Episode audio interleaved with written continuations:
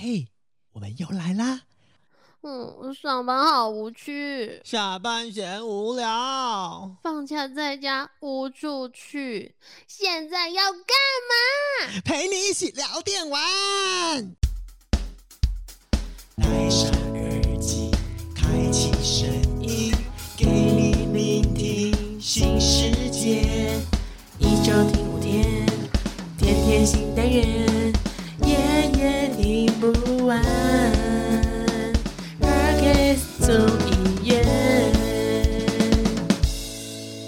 我是 c o f i A K A 林丢贝啦。哎呦，我是米娜，A K A 小火龙。哎呦，今天没有进化就对了，是因为今天来宾的关系吗？当然啦、就少讲一点点。没有，米娜，我跟你说，其实我自己觉得，就是、我要套一句我侄女说，就是听了这个人的受访，就是如果这个人来了我节目，大概就是有一种死而无憾的感觉。你子女这么夸张吗？没有，因为他们你知道吗？这位实况组在小朋友界可是就是我觉得很红哎、红到我觉得哇，原来这么红，我我自己有点惊吓，因为我以为是我那个年代在看的实况组，你知道吗？就没想到他年龄层 range 这么广，而且你知道，就是说到这件事情，就是我其实现在内心因为会有点非常激动，应该听我讲话的听众朋友们就会知道我对对对对对对对，嗯，没有，主要是因为他真的是我就是都有在完全 follow 他所有的影片这件事。虽然直播，你知道直播我的时间就是实在跟不上，所以我都没办法完全跟上直播。但是在说那个就是影片内容的时候，我几乎每一集我都一定朝圣。哦，原来我我我现在大概可以明白你说的这个意思，就是你非常非常非常的那种激动的心情，就是很雀跃，就是哦那种感觉。因为我刚才听你讲的时候，我自己也在想说，到底是谁呀、怎么那么雀跃？可是你现在一讲，我懂了。而且你知道我自己发现啊，我在剪辑的时候，就是我表现有没有雀跃这件事情，好像会有点明显，所以我就是想说、嗯 o h my god，我这集应该会很难剪，尤其是开头的部分。所以其实我要讲的是，因为要访问这位来宾，我自己是。满满的感动跟感谢，还有很兴奋这件事情。我觉得其实我们每一集都是面对带着这种心情来访问，你知道吗？就好像就是自己也参与了，就是这个实况组的一点点小小的人生一小部分，因为毕竟这些题目都是从我这边我们发问的嘛，就会觉得哇，你好像参与他人生一点点微微的部分，所以就会觉得哇，就会想到他以前所有的的东西内容，然后就像跑马灯的感觉，那啪啪啪啪啪啪啪啪啪啪啪这样。然后今天这位来宾，其实说实在，他就是一位，就是我自己认识他开始是玩创世神开始，然后因为我就是一个手残党嘛，然后就不会玩创世神啊，所以就是很喜欢看。从他玩创世神开始，然后我还整个大误会对这个人。等等等等等，我我现在有点想收回刚刚我那个我懂你说的这句话了，就是我有点不太懂，因为那个啪啪啪啪啪啪啪，我我真的有点不太懂、没有，其实不要聊回忆杀这件事情，就是说一下他现在进行时，因为呃，这位来宾会让我觉得很激动的原因，除了是我觉得他自己的 range 非常广之外，他在玩就是 Minecraft 的部分，其实大家都不陌生。重点是我最近超爱他的影片内容是那个人生观察系列，还有一个更近期的，就是他会玩一些很 fan 的、啊，然后那种手机都有广告那种小游戏，你知道吗？然后你看了你都不会想去下载，哦但他都去把它下载来玩，然后重点是他玩的过程，我整个笑到很母汤。哎、那这这这个是真的，因为我自己也是很喜欢看粪 game 的，而且你刚刚讲就是生存冒险游戏，其实这一类型的大作，我觉得应该或多或少很多人都已经知道是谁了。对啦，重点来了，就是我今天直接讲这个点，我讲一提这个点，没有人不知道，尤其是你只要有在看实况，或者是你可能没在看实况，你都可能认识这个人，因为他拥有双生魔力，他可以让很多男男女女辨不出他是谁。我一开始真心以为他是女生，哦，你这个太明显了啦！我觉得我们不能那么多话，今天一定要好好欢迎这位来宾。没错，今天这位就是陪伴着我成长的 YouTube 双生类小光。Hello，大家好，小光，妹妹，其实我是女生啊，怎么会被误会呢？对嘛？我没有误会她，就是女生，她平时的尾声是男生。没有错啦。Oh my god，是种瓜！哇，我我这边真的是太兴奋，太兴奋，我从来没有开头这么的兴奋过。真的但是但是真的还是要收回一点点我们这种兴奋的心情，因为小光在二零二一年九月其实已经跟女朋友毛毛结婚，我还是要先说声恭恭喜，虽然有一点点晚了，恭喜小光跟毛毛啦。不过话说回来啊、话说回来，其实小光你在二零零五年因为选秀节目。看到男女生对唱，所以对女生产生好奇这件事情，其实我们也非常非常的好奇，因为至哦今不知道小光你在自己的节目到底有出现过多少个声音呢？哦，我这声音的部分还真的没有很很仔细去算过哎，不过就是有做一些系列，大致上有分大概六种吧。就是哦呃，女生的话大概就是三种，呃，姐姐，然后妹妹跟一个少女音嘛。那男嗯生的话就、就是可能什么唐老鸭啊，或者是那种老人啊，或者是什么什么什么的，对，大概分六种这样子。对哇，瞬间有一种种兴奋感，就是嗯可以让小光你在我们的就是这个小小的节目听听看这六个声音吗？啊，不不好吧？当然先先不，我们还是要回归一个重点，因为其实今天不是要让小光在我们节目露声音的，其实是要来探讨小光、你要露哪里？我们节目只能露声音呢，你不要乱露啊 哎。不是啦，不是啦，其实就是因为其实小光其实演绎女生的声音是真的蛮厉害的，连我这个身为女生的都是敬佩不已啊。那不知道自己 小光，你目前因为可以演绎女生的声音，有没有让你增加不少的活动邀请呢？活动的邀请哦，如果真要讲活动的邀请的话，工商算吗？哦哎算啊这是这哦只要赚钱就算了。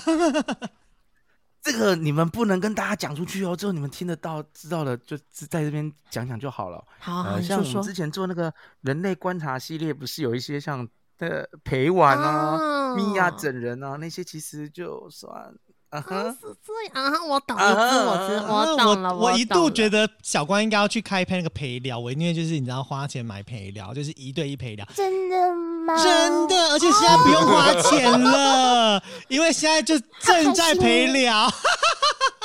没有错，在线陪聊。对哇啊，，Oh my god！这个声音我刚刚听起来完全是酥麻到不行啊！可是真的，听众今天在这集一定是大饱耳福了，因为其实我们自己在做资料的时候有发现一件事情，就是小光，你说你自己曾经在军中表演过郭书瑶当年的沙很大，艺人瑶瑶其实声音真的有点萝莉耶。当时这样的表演有没有让自己成、就是成为军中的那个军中情人啊？呃、当然没有，你想象一下，你应该看过我的照片吧？有啊，们应该都有或多啊。对啊，那你看过我的照片，然后看到那个样的那个样子，这个身形，那个呃不是不要不要肥，就是那个长得那个样子，然后用出你不要走，你不要走，你觉得我会成为军中的情人吗？声声音声音啊。就是还没看到你觉得是女兵，你知道，其实就是没有成为军中情人，不过成为当就是当那时候那一梯的那个七个不可思议之一啦，就是那个怪谈之一，有没有？哎、其实确实这件这个部分，就是我觉得在人类观察系列，我觉得会让我疯狂大笑的原因，就是因为每次小光进去就会用不同的声音，然后变换成不同的年龄层，有时候会说自己是什么小学生，有时候说自己是什么高中生干嘛的，然后就会让很多那些大哥哥们或者是大姐姐们开始沦陷，然后开始当真。然后开始觉得哇，因为小光只要一进去就是流量暴涨嘛，如果是直播的话，然后他们就会享受那个被流量冲击的感觉。这样子，你有没有因为这样子，就是除了你因为上 WePlay，呃，因为上那个，你因为上一些呃平台可以去做这样子的互动之外，那你自己在实际现实，就是现实生活有没有因为这样子惹来什么麻烦呢、哦，如果是说到麻烦的话，其实还蛮蛮多的。不过我印象蛮深刻的是，在我还在经营频道，刚开始经营频道的时候，那时候我印象中我才刚八百订阅的时候。哦，那那时候我对尾声还不不都是大家还不了解的时候，就我在 Skype 那个 Skype 现在还有吗？有有有在 Skype 嗯突然收到一个来自粉丝的一个信件，他说：“请问你可不可以以后不要做 YouTube，然后我这边有份工作给你做。然后我想说，哦，这么好吗？是什么工作啊？他说，因为我现在人在国外，就是出去出差，然后他想要，哎，等一下，这个频道能讲一些色色的东西吗？哦，最爱没有，哦，对，就是，他就说，就是他有一种需求，他想听，呃，就是用女生声音的男生，用一些特殊的叫法给他听，让他在出出国出差的时候呢，缓解他生理的需求。我就，啊，什么这种事情也可以吗？然后我也跟他说，啊其实这种东西你可以去网络上看一些影片就好。他说，我们是属于那一种喜欢听男生用女生的声音叫的那种族群。哇哦，哇我就哦觉得哇，好惊吓哦！我觉得我不得不说，我觉得这毕竟这也不是违法行为，它就是一个很正常的一个呃，算是需求，对啊，嗯它算是需求吧。而且重点是也没有特别，比如说呃违法这件事情，我觉得就是一个或许还有先寻求小光的，就是意愿。不过我没有答应，我觉得实在是太恶心了。后来后来想了，所以因为我就是没有答应，所以你们现在还看得到我哟。哦，哎哎，我之所以还在这里，就是我那时候没答应。对啊，如果答应他，哎现在可能这这个生意做不完，可能也不缺，就是你知道可能？在什么 Only Face 啊，不是啊，不是，讲出来了，啊就出来了，啊，讨厌了。原来如此，哇！因为这件事情是真的蛮特别的，也是我第一次知道，原来有这样子的一个族群小小的需求，对啊小小的族群蛮特别的。不过话说回来，就是其实台湾声优应该是近期十年，有可能是我自己比较没有墨水那么足啦。那就是嗯声优近期十年，可能比较多人可以接受这个词。嗯那其实，在这个之前，很多人都觉得男生学习女生的声音就一定是伪娘啊，或者是同志等等的这种偏见。那小光，你在这个真对小光，你在这个过程里面有没有就是很多解释不清的一个过程呢？哦，有，因为其实现在我的观众群有很多都是一些年纪比较小的，可能在小学至国中阶段，那他们可能当下在可能我跟阿神拍片啊，或者是在其他的那个创作者那边出现的影片，我有时候很常用尾声嘛，那他们就会觉得说、啊。那小光，你会用女生的声音，你一定就是同志啊，或者是呃，你一定是喜欢男生啦，不然就是你就是伪娘。这其实没有，现在很多族群就是有时候就一种兴趣使然，嗯尾声其实真的是兴趣使然。然后跟他们解释，其实呃有些人会懂，可是有些小朋友就不会懂嘛，那我们就放弃解释了，这样。没有，其实我觉得、哦我自己觉得尾声这件事情很神奇，因为我真心觉得我一开始在认识小光，我一直在思考到底小光是男男女的，然后我一直怀疑，一度怀疑是有两个人，就是小光其实是有两个人，一个真的是小光的妹妹，一个真的是小光。然后我是真的到很后来我才。就是真正到小光的频道，我才知道哦，原来小光是男生，所以我那时候真的是被这件事情整个整个混淆很严重。我觉得现在小朋友们会觉得说，就是哎，伪娘就伪声这件事情，好像等于伪娘或干嘛？其实我觉得，呃，就真的不一样。就在这边也要跟就是嗯在听我们节目的一些妈妈们也好，或者是爸爸们也好，或者是小朋友们也好，就是其实这是不一样的东西。就是呃，你知道有时候是兴趣问题，就是有些人很喜欢扮女装，但是他就是、嗯他就是很喜欢，他也是很喜欢女生，只是他会觉得扮女装来做表演这件事情是一件他自己觉得很开心或是很快乐的事情。那也有人就是像小光，可能就会觉得，哎、做尾尾声这件事情，就是哎、扮女生的声音这件事情，是一个自己觉得很有趣、很好玩的事情。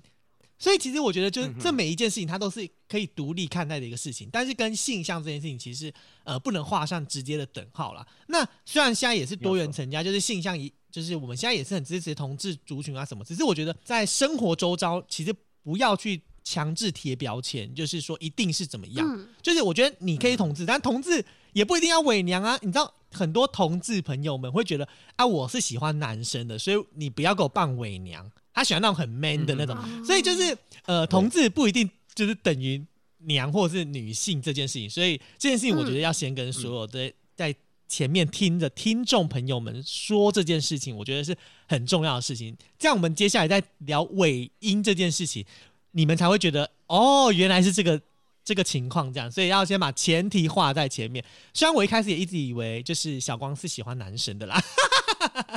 好，没事没事。我觉得，因为我觉得现在还是那个腐的这个市场是挺大的，呀呀呀呀，我没错，CP 动不动传点绯闻也是不错的事情。不过哦说真的，因为我我其实周遭也蛮多，就是类似这样的朋友，就是很多来询问的啊，或者是我周遭的朋友也是有一些是喜欢男生的男生。不过我觉得对我来说，因为多元成家是一个我觉得蛮蛮不错的议题啊，因为现在越来越人能接受这样的族群了、因为以前可能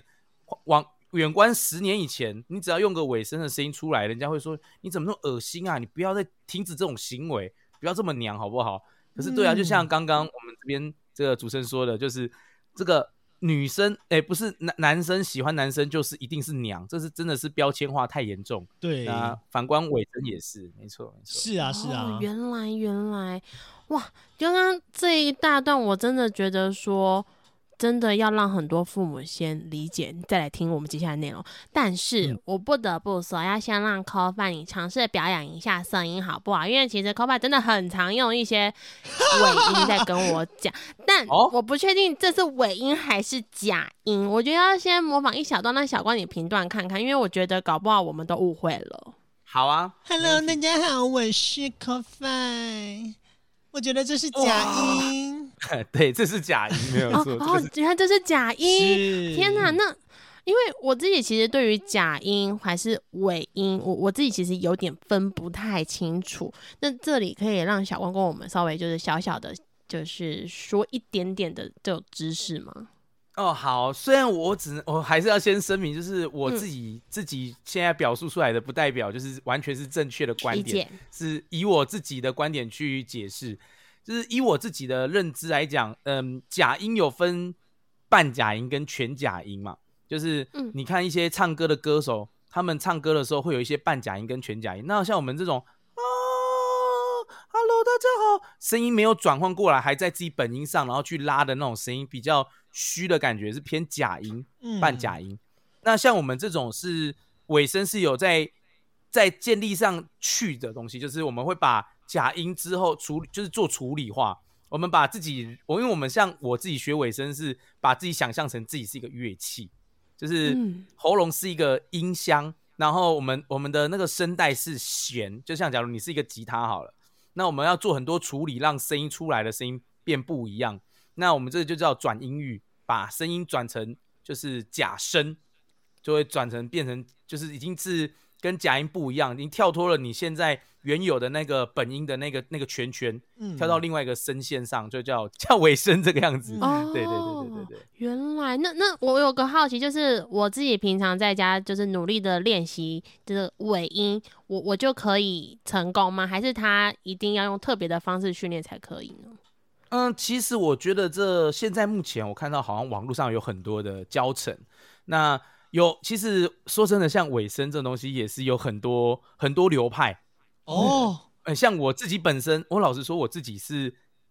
我是自学的，我并没有看任何文献，我是自己摸索出来的，所以所以我并后来才看到很多人也是魏尾声的朋友出现之后，去请教说去交流一下他们的他们的练法，发现说、嗯哦还有这样的练法，就是还有这样的类型的流派啊，就是我们现在。嗯其实尾声界越来越多人开始学会之后，有各各各个不同的学法。那我觉得正确的学尾声是一个很重要的东西，因为很多刻板印象就是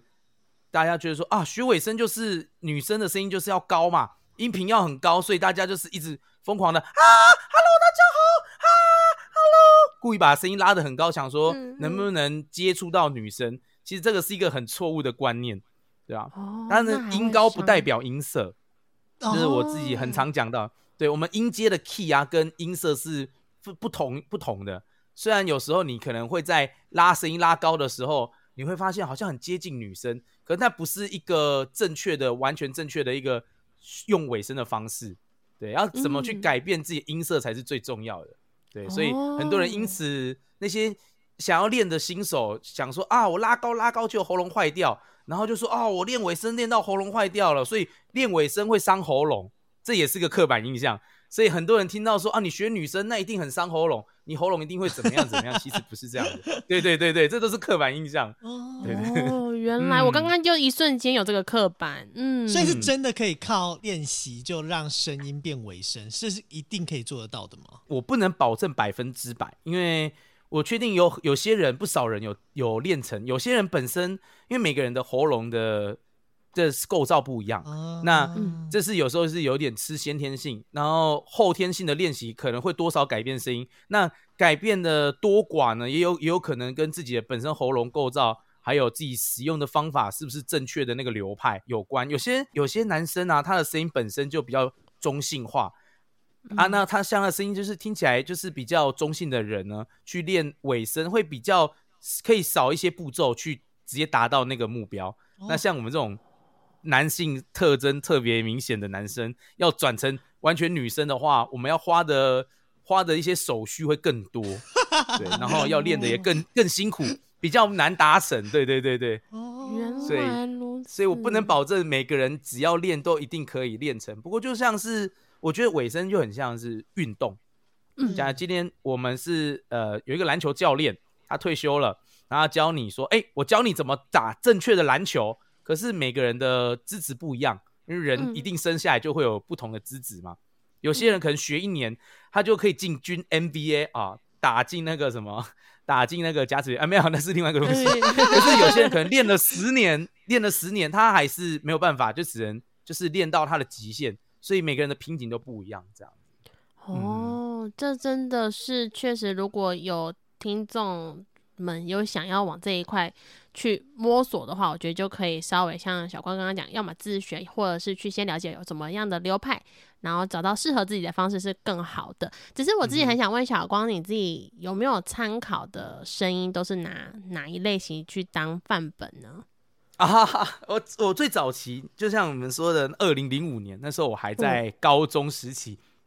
那时候是真的没有“尾声”这个词，然后男生变女生的这个几乎没有。你网络上其实那时候你是查不到什么怎么男变女，这是查不到。那时候是因为单纯觉得说，哇，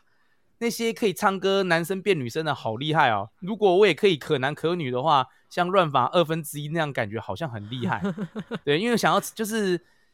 高中嘛，高中跟国中不是就是年轻的时候会很想要红啊，或者是很想要被人家看见的那个嗯时期，嗯，对，嗯什么嗯追星的那个时期，对想要成为明星的那个时期，所以就会想说啊，如果学会这个台湾没有没有什么人会的东西的话，那我是不是很特别？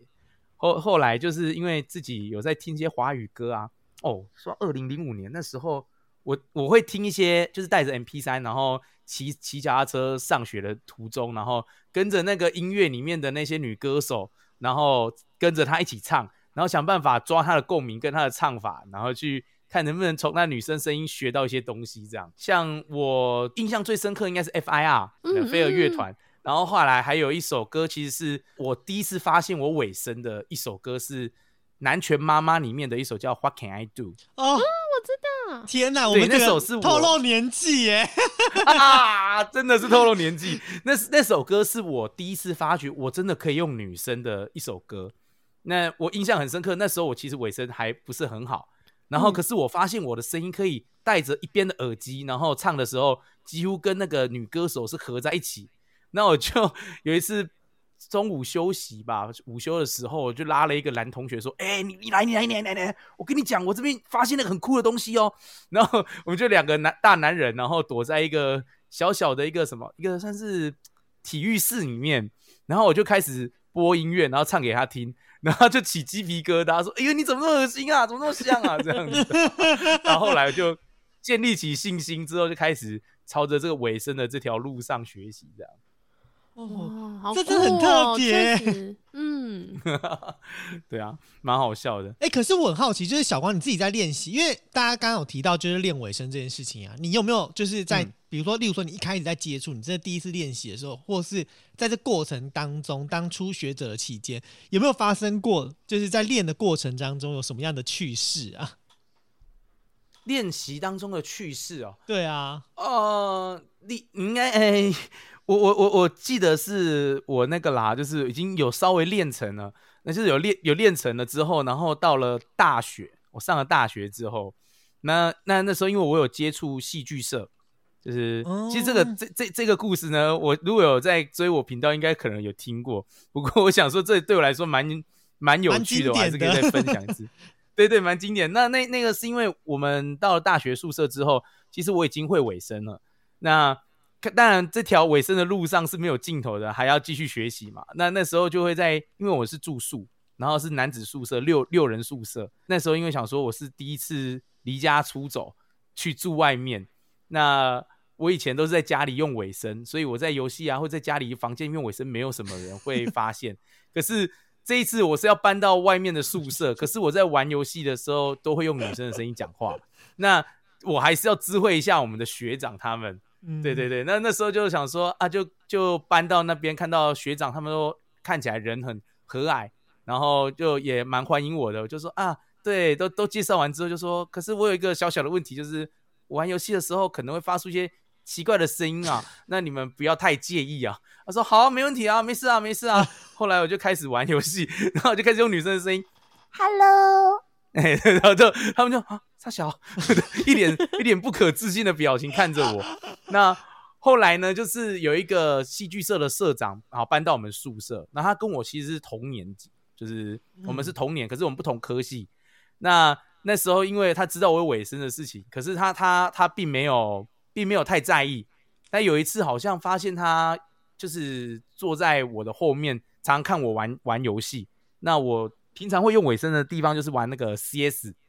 就是射击游戏。可是因为射击游戏里面可以开麦嘛，那我就会用女生的声音跟他们对话。那里面的男生其实都会被我骗，啊，我也没有打算跟跟他们说我是男生。碍于那个时代，你只要说你是男生，其实是会被会被霸凌的。对，所以我那时候就打算算直接不打算讲，对，我们就直接隐瞒自己的身份，但也没有要骗装备或干嘛的，就是单纯喜欢享受那种女生带来的那种，这就是一种人类观察。我从我可能从学生时期就在人类观察，你不觉得有时候在玩游戏其实是一个蛮不平等的状况？如果今天有一个很甜美的女生跟你说，不好意思，请问你可以给我一个装备吗？然后男生就纷纷的丢出你的装备，对你示好，对，然后如果男男生说，哎、那个不好意思，我没有装备，自己想办法啊，啊就还问我们弄啊哦。对对对对对对对，自己去弄哦，就会觉得说我在观察到人性这方面蛮蛮有趣的，真的，嗯，然后就后来我在那边玩，然后就是用一个，因为其实说说真的，我们要用尾声的时候，其实还是要带入一点点人格，就是嗯。你要去了解说你现在要扮演的人格是什么，而不是说完全就是用男生的声音，就是男生的这个感觉去用尾声讲话。那当然会用一个，就是自己会设定一个人格，大概是啊一个可爱的妹妹啊，一个小萝莉啊，或是什么。那可是我我我还是以那个外表在讲话，但我想说他在我旁边看应该没差吧。我殊不知他好像蛮入戏的，他好像把我的人格当成一个真正的人格。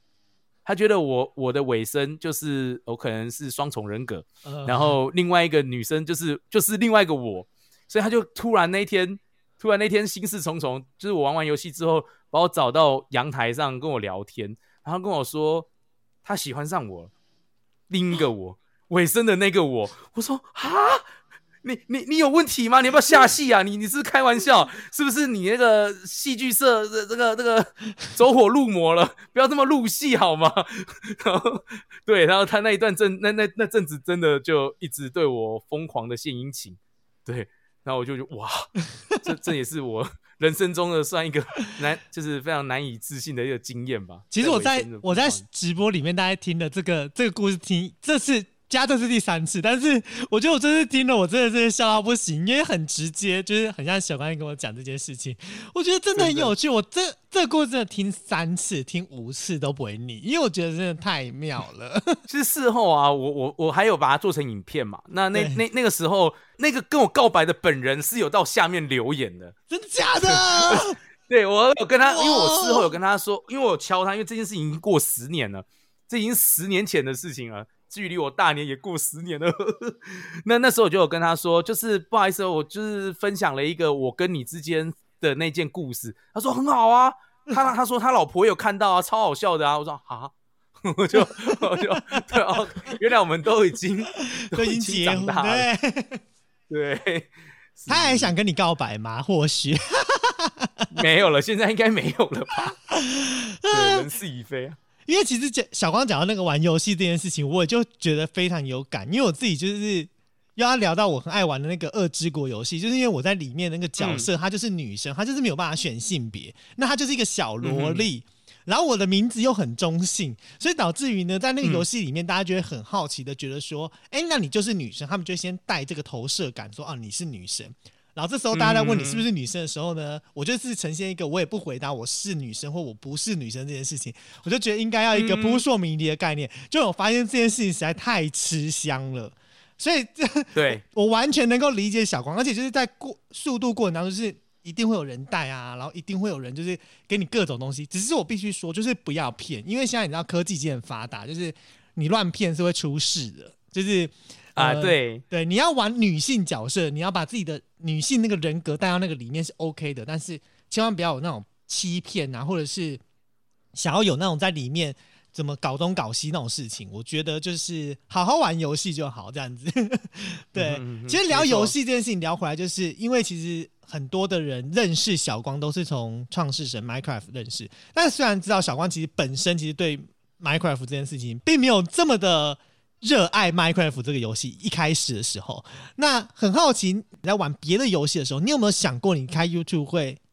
曾经就是像现在这样养活自己啊？呃，其实老实说，真的没有哎、因为哎、我进这个 YouTube 圈哦，其实是蛮晚的。嗯，虽然我是二十七岁才开始经营，虽然我相信也也是有一些创作者差不多是这个年纪，不过呢，就是那个时候我本来是因为这是一个机缘巧合，对，因为我本身是已经有工作了，那个时候我已经在一个呃游乐场，就是那种打那个彩票啊，嗯然后呢，那种游乐场已经工作了大概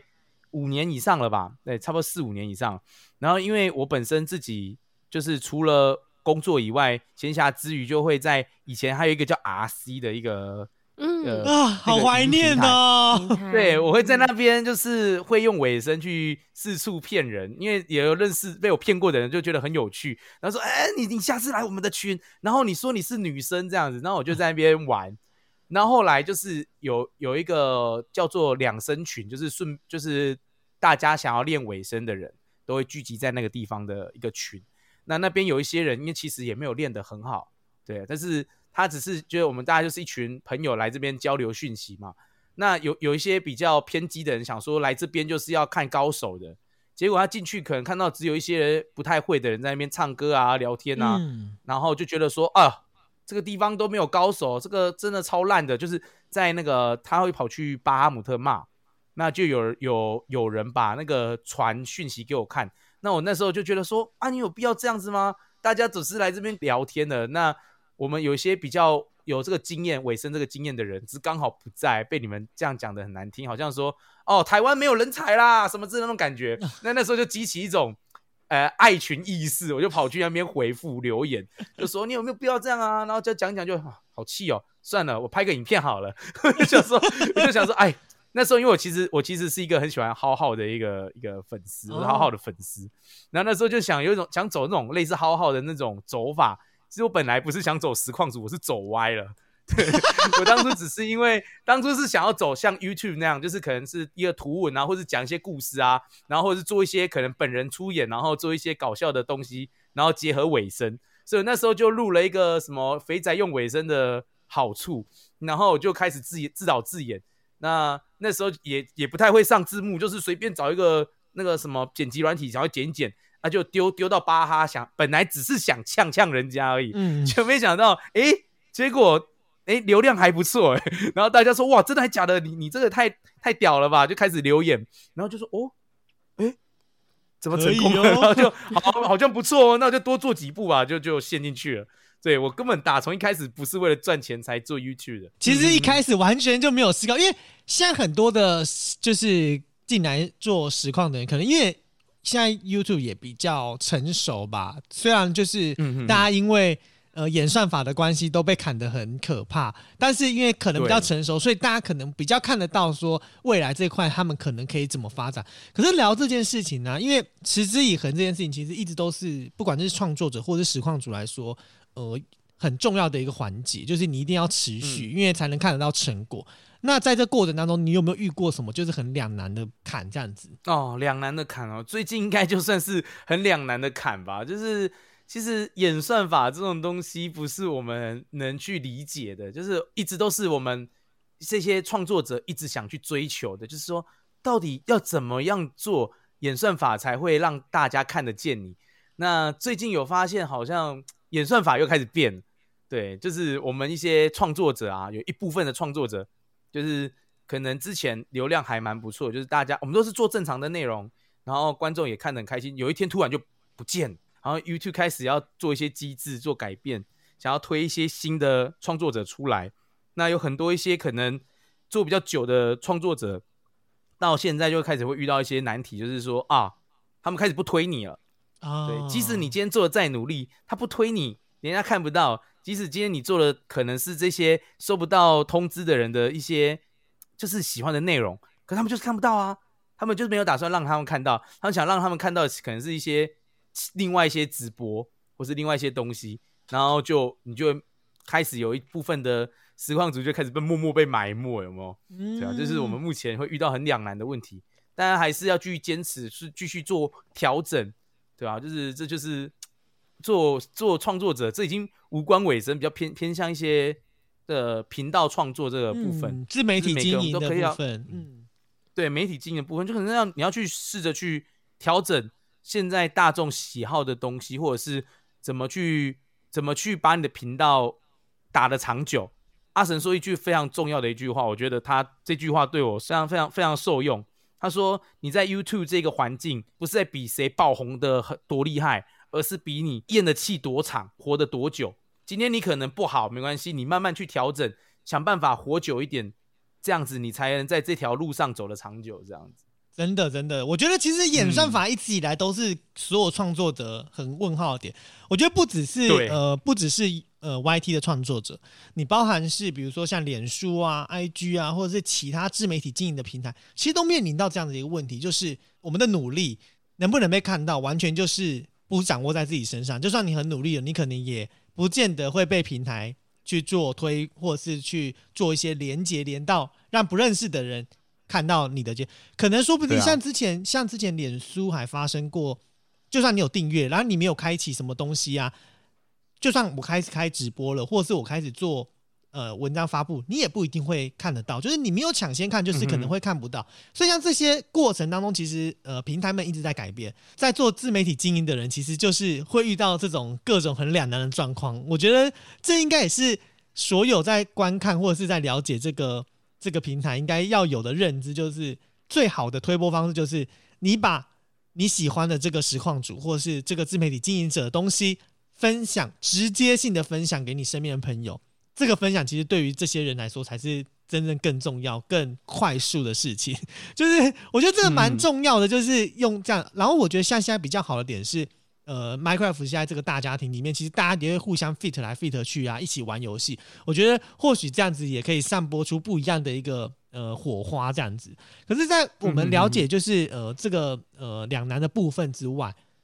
因为现在小光你也是从就是兼职一直到现在的正职嘛，那哎在心境上的调整上，你有没有曾经速度想放弃这个实况组这件事，就想啊算了啦，工作去了啦，这样子。哦，其实我我我其实还好诶，老实说，但有时候会觉得有点累。不过因为我属于正职那边做的还行，就是啊、呃生活那时候还过得去。那也有一点，就是可能有有有做到一个职位，比较偏向比较呃比较高一点的职位嘛。那我可能薪水还过得去。尾声这东西做久了，其实我我那时候也蛮说真的，我转正职之前还蛮 还蛮怠惰的，也不算怠惰，就是因为我那时候都自己做，毛毛那时候也还没有接触剪辑，都是我自己剪。那我们就可能一个月剪一部影片，其他都是实况，所以其实那时候也没有很认真。直到后面哦开始慢慢的有一些就是转变，就想说，哎，还是认真做一些好了，然后就开始就是有在剪辑，然后请毛毛开始学剪辑之后，发现哎那段时间开开始变得流量变越来越好，就是有成长，频道成长，那多多少少会遇到一些挫折，可是我会觉得说这些挫折在外面的遇到的一些经历来比起来的话，其实都差不多。就像你在外面也会遇到很多工作上的挫折啊什么之类的。那我就想说啊，不要那么抗压性那么差嘛，做不好也没关系，反正就就就当兴趣做。那后来慢慢的成长到可以抵过自己的收益，差不多两三倍以上，我们才决定说好，那不然就就转正职吧，这样子。哦，所以是有这一段过程，那都没有，就是经营这么久，你都没有想说，你跟毛毛两个人就想说，啊，就是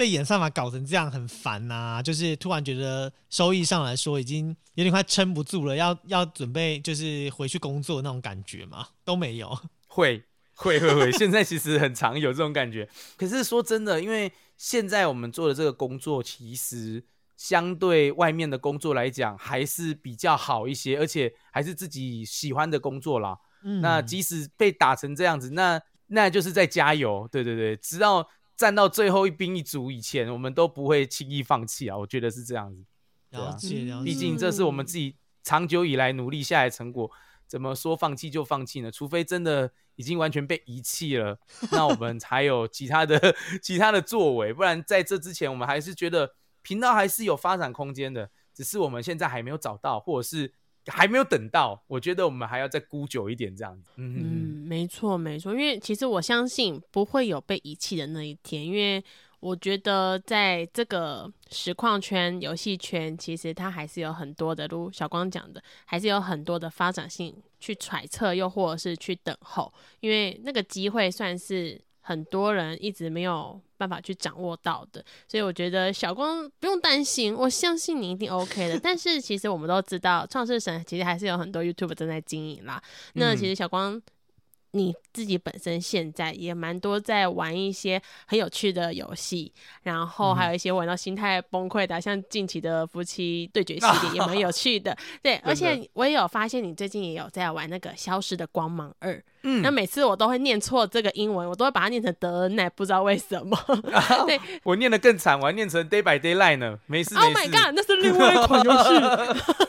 完全不同游戏了。对对，完全不一样了啊！哎，但是嗯就是小光，你有因为流量的关系让自己迷惘到很严重吗？因为刚刚其实我们有问到，就是关于流量还有演算法，那自己有在这一次后来的一个转变，可能像是玩其他游戏的流量也会让自己迷失吗？会啊，其实现在也算是很蛮迷惘的。我我可能还比较蛮乐观的人哦，就算真的很迷茫了，但是可能下一秒会转念说，或许我还拥有什么啊？而且这是一个得来不易的机会，即使我们现在真的流量再差，其实也算还过得去吧。那说不定今天我们未来有一些其他的改变，就像我最近有买房子，然后现在又打算搬到新家，搞不好之后我们到了新家之后，我们可以开始慢慢转一些不同的类型啊，例如说我们夫妻的对决可能不只限于游戏，可能也可以现实就是搬到现实对或之类的，那东西都对我来说是一种期待。那我就想说，好，现在虽然迷茫，但是我觉得未来还是有希望的嘛。迷茫是我觉得应该是每个实况组或是每个创作者在遇到低潮的时候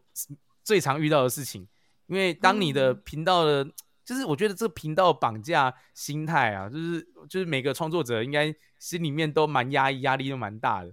就是他那个数字只要一掉下来，你的心就像掉了，就从那个天上掉下来的人一样，哦，真的很痛。的哦，我完全能理解。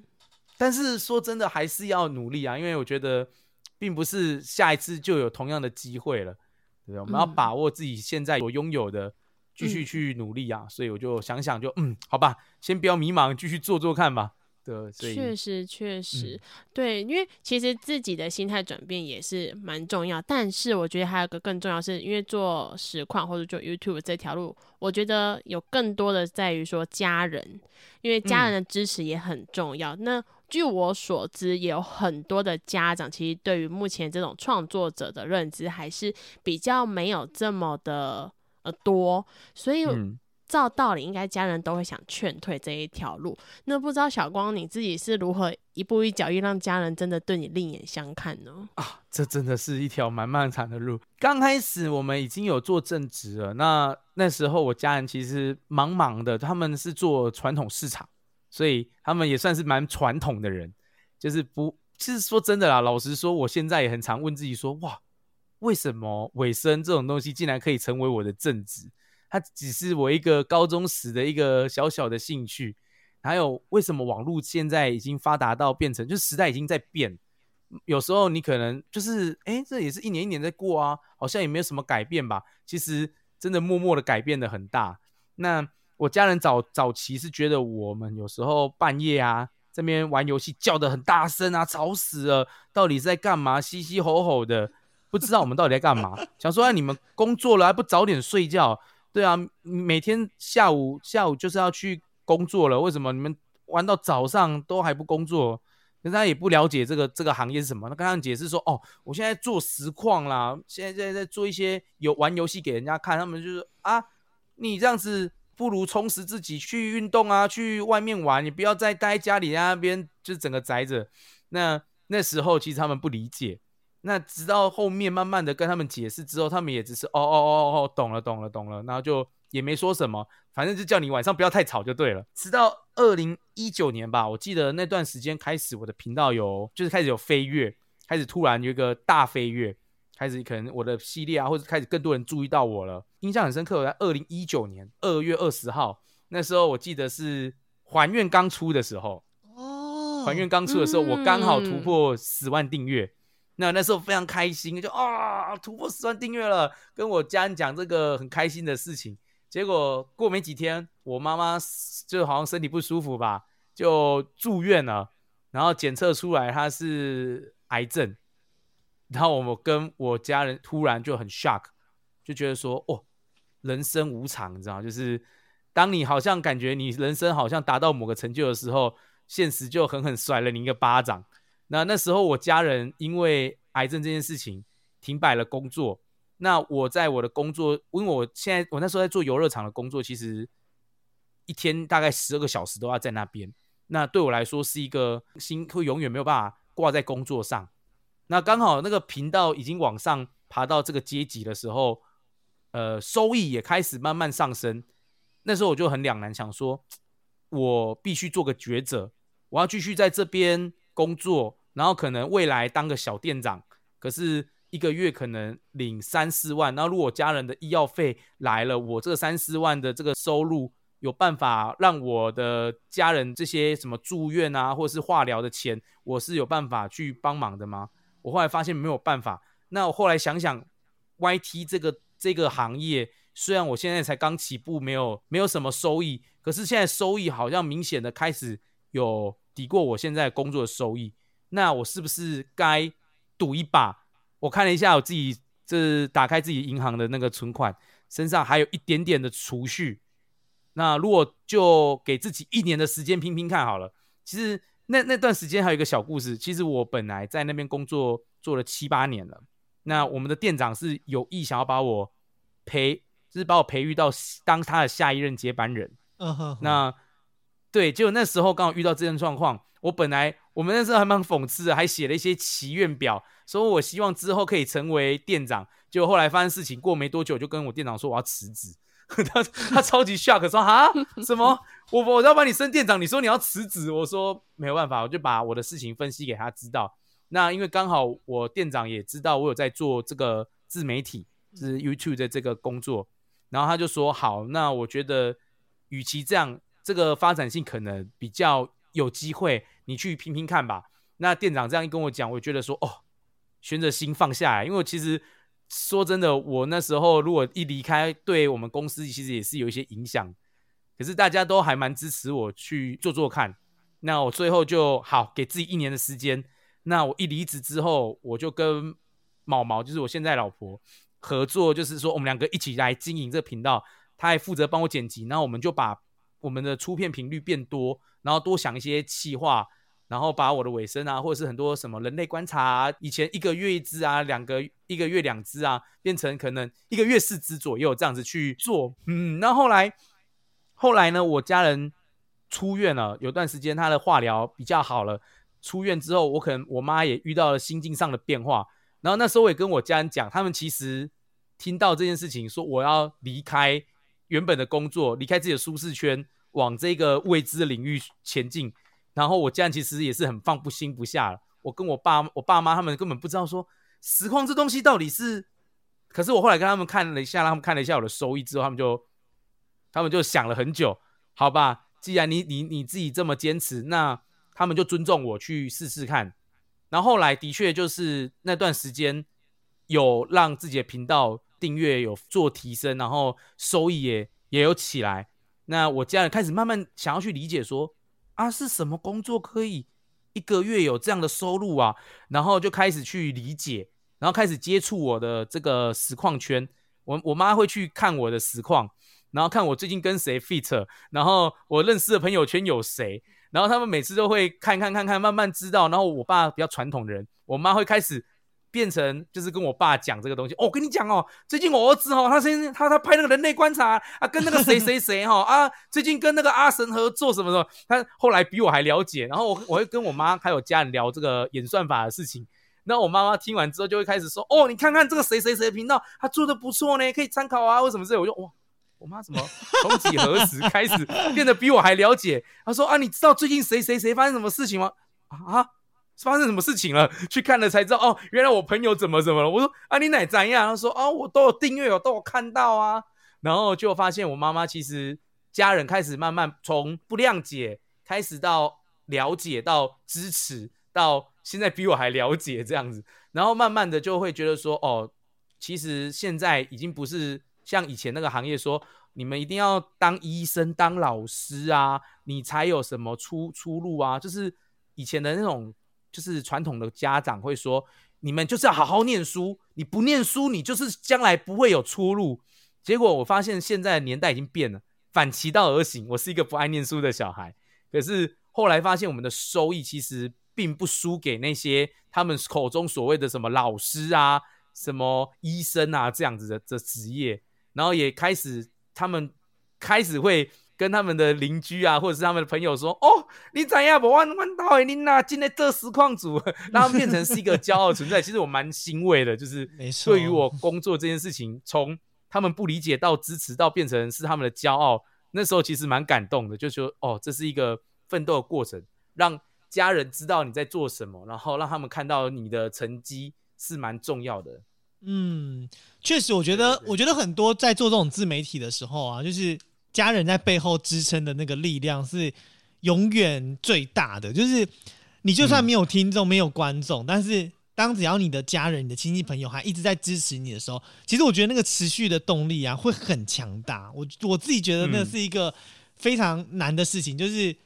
像我们自己在做 podcast 啊，或者什么的，也都是因为自己的家人朋友开始先支持你，觉得你做的很好，然后往前一直推，一直推，一直推，然后把人家推的一直推到前面去，你不得不你就开始越来越努力，然后越来越往上走。我觉得这是一个非常不简单的事情，就是呃，在做任何一件事情，其实都是在前往这条路上迈进，就是不断的努力，让家人了解啦。我觉得毕竟这是一个新新兴的产业，所以。确实不容易，所以要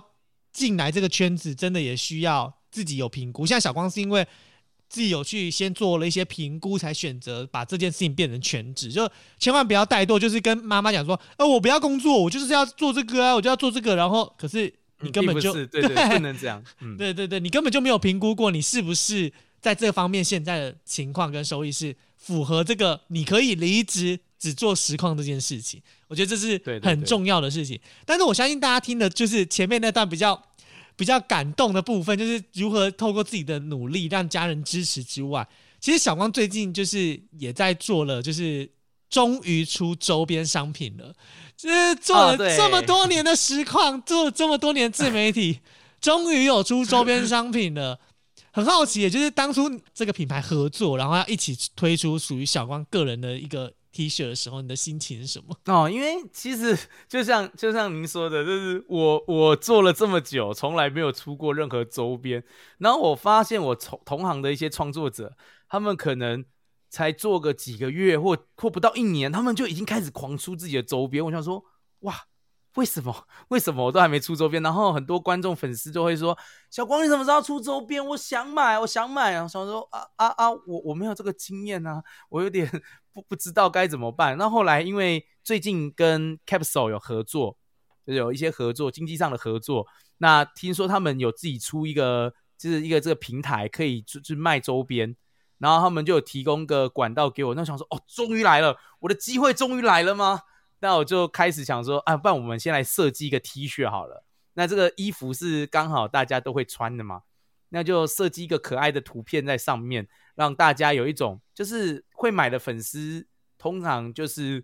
就是会买嘛。那但不多数。那我就觉得说，能买得起这个衣服的粉丝，搞不好之后我们日后见面，大家都穿着一样的衣服，相见的时候会觉得有一种格外的感动。原来这就是那种卖周边，然后跟大家聚集凝聚心的那种感觉吧。就是对我来说，卖周边不见得只是为了要赚取收益，嗯而是一种让大家拥有我们都有相同的东西的感觉，真的。一种品牌。其实聊到周边这件事情呢、我跟米娜就是在要防小光之前，我们就想好这件事情，就是如果各位听众们，你们听到现在这里，我要告诉你们一个好消息，就是订阅他的那个 YT 频道，然后按照他的粉丝专业，然后还有我们众议院的粉丝专业的话，只要留言我们就抽一件小光的衣服。那如果留言很热络，我们就抽哦两件，然后尺寸跟颜色都让你们自选。然后详细呢，就是对去看我们的那个，就是我们的 IG 都会公告这些内容。没有错，哇，那我还不赶快宣传起来，把你们 IG 给我。没有，因为我我觉得，我觉得是这样，就是呃，讲真的，就是呃，我相信我我们现在这边很多听众可能也才刚认识小光，但是也有很多听众是早就认识小光的人。然后嗯我觉得有时候买衣服是这样，就是你会评估一些点，就是我买的这件衣服，呃，到底会不会我要穿还是不穿？对，但是但是你知道吗？小光刚刚就提了，就是买了这件衣服，改天日后如果办一些什么活动，或者是小光去参加什么活动，公布他活动的时候，然后你穿着这件衣服，然后跟小光相认，我相信那个感动度一定是远远超过于很多人的。所以我也很希望，就是听众们，你们有机会获得小光衣服，没有如果刚好没有机会，但是你们很喜欢小光，你们真的也可以去。就是网络上买这套这件衣服，错对，因为真的不贵，嗯真的不贵。真的真的 真的不贵，所以我觉得在这边要稍微有米娜出一点小题目啦，就是，小光出周边是为了要做些什么呢？只要你们留言就是与小光相认，就可以参加抽奖活动啦。呀耶！好了，那接下来呢，就是访问了这么多啊，哎有小光就是双生的部分，又有游戏部分，还有讲他自己比较深层内心家人支持的部分。最后，我们整个节目一定要来一个山城二选一，等等等等等，耶！噔噔噔，太棒了，太棒了！这是大家非常非常期待的一个环节啊！也是我期待的环节。没错，我们刚刚讲了非常非常多关于很多的一个，不管是声音还是创作者，都还没有让所有听众体会到小光玩游戏的过程。所以呢，我们就决定出了五个题目，让小光来参与一下关于生存二选一的残酷选择。小光，你准备好了吗？哇，好，没问题，来吧。没问题，就带领到小光第一个题目：你现在居住的地球被外星人侵略了。好心的侵略者说，吃掉你一个部位就可以让你到新的星球生活。你宁愿没有手，还是没有声带？哇，你说的这不是这第一题这么难的吗？第一题好难哦。那应该是啊，忍痛让让出我的右手去吧，我的右手。啊，还可以留左手哦。对，我是，左撇子，不能没有左手。可惜这个坏心的外星人是两只手都吃掉了啊。那怎么办？太惨了吧哦？那没有第二题了，我已经没有手了。有第二题还可以继续活着。没错，哦你还可以继续活着。好啦，好就是目前小光已经牺牲掉自己的双手了。外星人就觉得 好吧，有两个星球可以让小光你选择。A 星球哦是十万只会飞的蟑螂跟你一起生活。B 星球上面存在着一万只跟拉布拉多一样大的蟑螂跟你一起生活，请问你要到哪一个星球？哇，还好你这题不是问毛毛，不然毛毛会尖叫，他最怕这种生物了。我应该会选 A 吧，拉布拉多那太可怕了吧？那已经这个体格能吃人哎、不行不行不行，太可怕了，这我一定秒选一 A 星球啊，这太可怕了。哎、可是小光真的是第一个选择 A 的人呢、应该是吧？我哎印象中，对，为什么？因为他们觉得不会，因为会飞得很可怕因为对，因为会飞的很可怕，而且这么多，他们觉得不会飞的，就是还可以，就是可能逃离或者是干嘛的，毕竟只是拉布拉多而已。我是因为因为我其我我因为我我我其实对蟑螂不会怕到呃的那种状况，我是看到蟑螂哦是哦蟑螂吗？我就就拿、哦拿东西把它拍掉的那种类型。啊所以十万只会飞，你只要不不要把我危及生命，好像还好我的粮食呢，对不对？对啊，万一那个世界我没有手了，然后那边的星球也没有人了啊，那蟑螂会不会有可能成为我救命的粮食之一？我如果去 B 星球，我要被它吃、欸，哦，我还要逃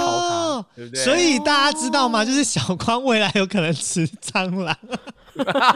没有他没有手，他只要把嘴巴张开，十万只会飞的蟑螂就飞到小光的嘴巴里。Oh my god！哦，先不要，质先不要，先不要，有点画面有点怪。太紧张了，太紧张了。好了我们我们反换个角度想，那个星球万一是一个没有科技污染的星球，蟑螂搞不好没有哎细菌啊，是干净的，对，对不对？干净的蟑螂是不是是否就能吃了呢？就是萤火虫那嘛。这个对啊，嗯，哦，嗯 要吃萤火虫。这个这个画面我已经不可以想象啦。好了，那我们就迎接到第三题啦。在这个星球上，哎，小光你事业、爱情都双赢，而且哦人人都知道你是个大人物。有一天因为某个原因，你一定要做出选择，否则你将会让所有星球都毁灭。可是不会有人知道你做这个选择就这个星球。请问你宁愿无止境的打嗝，还是无止境的放屁？哇，无止境的打嗝跟无止境的放屁，无止境的呃这这呃这无无止境的放屁好了。至少打嗝嗝的话太还可以做。对啊，而且至少小光还可以做实况啊，对不对？他对对对，他放屁还好、啊，成为放屁实况组。大家好，我是全世界唯一一个可以不断放屁的实况组哦，其他人不会有，只有我有哦。有道理。大哥，你连吃饭都有困难呢，对不对？这是生活的条件有点困难。虽然虽然屁很臭，搞不好我今天没有吃什么东西，屁只是响的嘛，对不对？每次都是臭的嘛。没错，没错，没错错。，有确实确实这个是很很明智的选择。所以小光处处充满了蟑螂的环节就是会飞的，你还先先要自己的双手。重点是你会目前会一直无止境的放屁。这个外星人觉得小光你真的是 你真的是完全没有办法摧残你，所以他又再一次出了考题。他说：“这个星球食物我决定要恶搞一下了，请问你要让全星球的人都吃巧克力味的屎，还是屎味的巧克力？哎，这题我好常问别人哦，我终于被这题问到了。对我就是很常看到你在问，你为什么？哦，这原来是原来是这样哇！我想说这题怎么会这么的、这么的、这么的熟悉啊？那我一定是吃巧那个啊巧克力口味的屎啊！巧克力口味的屎，你看，没错，就是要吃巧克力味的屎，因为目前只有小光你做这个选择。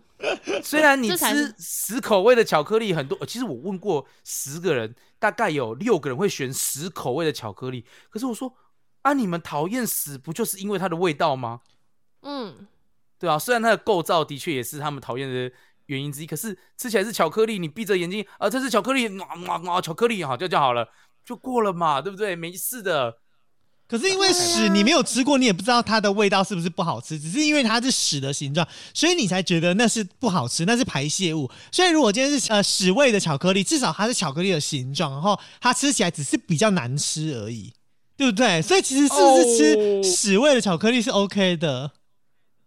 是没有错啦，不过我我我我我是属于一个味觉系男子，我没有办法接受我的味觉吃到屎这个的味道，你知道吗？对，这题我跟米娜真的是米娜是同一国的，对对对对，对你跟米娜同一国，我跟米娜就是为了这题已经讨论了 N 百次，永远都是站在不同的立场，我没有办法被说服。我觉得就是那个味觉要要能接受，我要吃得下去啊！我我都已经反正全星球都吃这个，就表示这个是可吃的吧？它不会对出给我不能吃的吧。对啊，当然要吃就是味觉可以被接受的。我管它是巧克力还是屎，它就是一定要是好吃的味道我才要吃。没有错。虽然虽然屎好像吃多了对身体不好，不过没有错，我要支持你啦。外星人也会把屎做的很好吃的，我相信 啊没有。错 OK，终于迎接到最后题了。这个外星人真的是觉得小光你太厉害了，狡猾的外星人决定不想要让你在这个新的星球生活了。他说你可以拯救你原本的地球，并且可以回到原本的地球生活，你也会恢复到本来的模样。可是你必须有所牺牲，哦你宁愿默默的牺牲掉自己换一千人的性命，但其他二十一亿的人口依旧会死亡，还是牺牲掉一千人的性命，但你会活着，可全部人就是全世界都会知道你是凶手，但不会知道你救了好几亿的生命。请问你要选择哪一个？哇，这个好人道哦，毁灭啊啊！天啊，选哪个好像都不太对，难怪是终极题目啊！哇，我想一下，A 吧。哇，我选 A 好像有点太那个了吧？哇，我世界这个这个太危险了，我我好吧 A 吧，天啊！其实你知道这题我们都不敢结语，因为这题其实我其实其实各有太难了。各自考虑的，点，因为毕竟第一个你要面对的是就是二十亿的舆论压力，其实这个有些人会觉得活在这个世界上被这么多舆论压力，其实确实也很痛苦，所以这题没有正确答案，但是我们就故意做了一个非常难的选择。真的，因为如果在逼那个世界，人家就觉得你杀了这些人，可是他们不知道你救了这些人，那你在那边未来的时的时间会过得很痛苦，甚至还会有生命危险。那选了这个根本就跟活有没有活下来没有意义了，我是担心回去被人家打死怎么办 真的真的没错。其实这题真的蛮难的。？A 应该至少 A 是不知道你杀就是牺牲掉那么多人的性命嘛，他不知道，是但这是你牺牲都不知道，就是不知道你牺牲自己换一千人的性命。但反正其他二十一个人就是会消失，但这个消失就有很多种方式消失，不见得就是离开。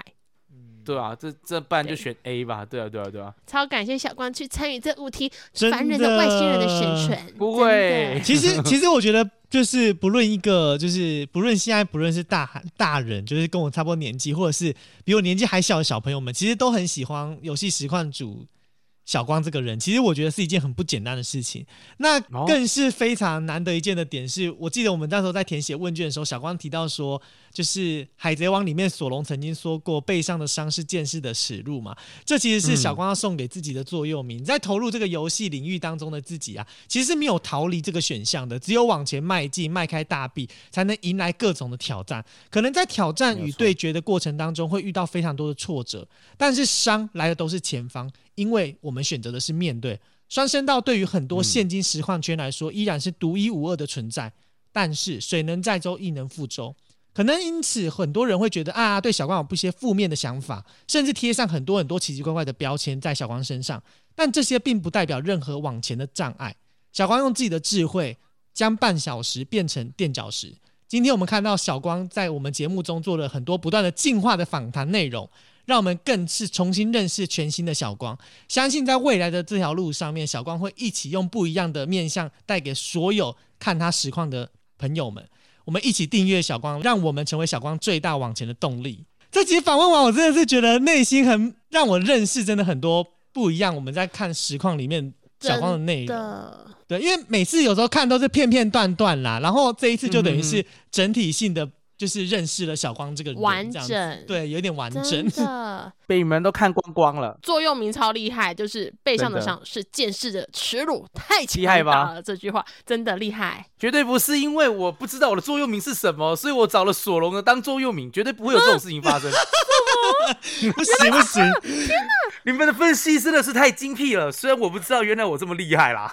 没有，所以从此以后，就是大家都要记得小光的座右铭。背上的伤是见识的耻辱，我觉得这题更适合用在我们的那个抽 T 恤的问答里耶。到底会是什么题目呢？就是大家听完然后再去看，就知道我们问什么内容了，好不好？看看那小编到底问大家的问题是什么啦？呀那我们这集就是耶现在要干嘛，就要在这边跟大家说拜拜。拜拜。拜拜。